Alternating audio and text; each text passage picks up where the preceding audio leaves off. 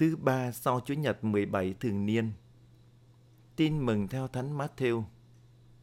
Bấy giờ Đức Giêsu bỏ đám đông mà về nhà. Các môn đệ lại gần người và thưa rằng: Xin thầy dạy nghĩa dụ ngôn cỏ lùng trong ruộng cho chúng con nghe. Người đáp: Kẻ gieo hạt giống tốt là con người, ruộng là thế gian. Hạt giống tốt đó là con cái nước trời. Cỏ lùng là con cái ác thần. Kẻ thù đã gieo cỏ lùng là ma quỷ. Mùa gặt là ngày tận thế. Thợ gặt là các thiên thần. Vậy, như người ta nhặt cỏ lùng rồi lấy lửa đốt đi thế nào? Thì đến ngày tận thế cũng sẽ xảy ra như vậy.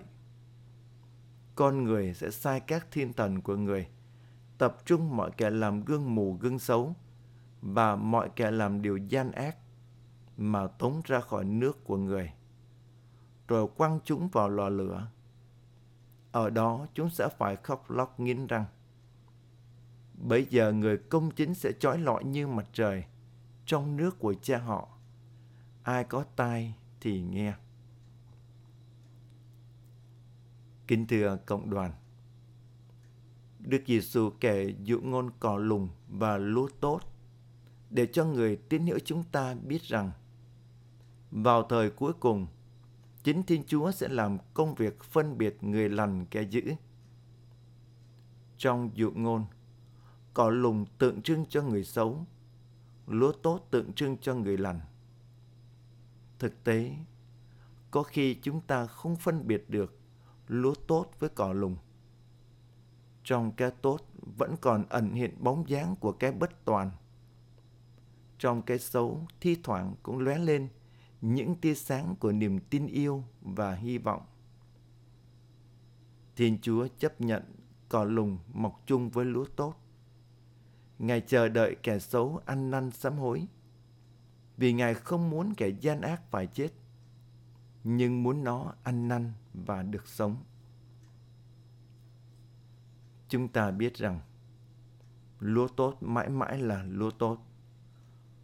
Cỏ lùng mãi mãi là cỏ lùng. Nhưng con người sống trên trần gian này có sự thay đổi. Có lúc chúng ta là cò lùng, nhưng có khi chúng ta là lúa tốt. Một người xấu có thể trở thành dế lúa nặng trĩu hạt. Một người tốt cũng có thể trở thành cò lùng bất cứ lúc nào. Ai trong chúng ta cũng cảm nghiệm được sự giằng co sâu xé giữa một bên là khả năng hướng thiện và một bên là sức mạnh của tối tăm và dự dữ. Có lúc chúng ta nhận thấy mình như đã thuộc trọn về Chúa. Nhưng lắm khi thế gian và xác thịt như hoàn toàn thống trị thân xác yếu hèn của chúng ta. Cỏ lùng vẫn cứ cố vươn lên trong cánh đồng tươi tốt của tâm hồn chúng ta.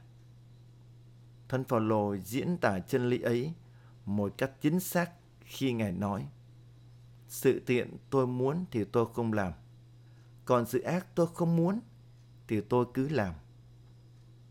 Sức mạnh của tội ác, của ma quỷ và của sự dữ trong tâm hồn chúng ta là một thực tại nó luôn cám dỗ và lôi cuốn chúng ta bước vào con đường tội lỗi.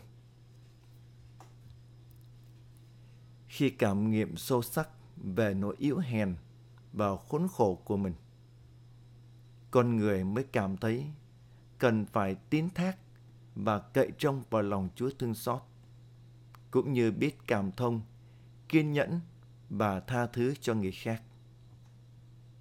Hơn nữa, Mỗi ngày, người tín hữu phải để cho những tia sáng tình yêu của Chúa chiếu soi vào tâm hồn mình và quảng đại chia sẻ tình yêu của Chúa cho những người chung quanh. Thân phận con người vốn yếu đuối, mong manh và dễ xa trước cám dỗ.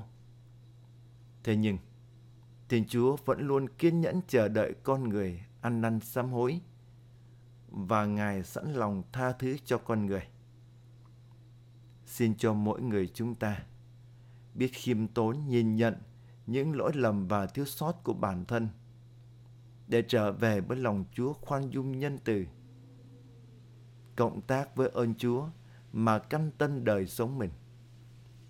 Đồng thời, cũng biết kiên nhẫn và quảng đại với những thiếu sót của anh chị em. Amen.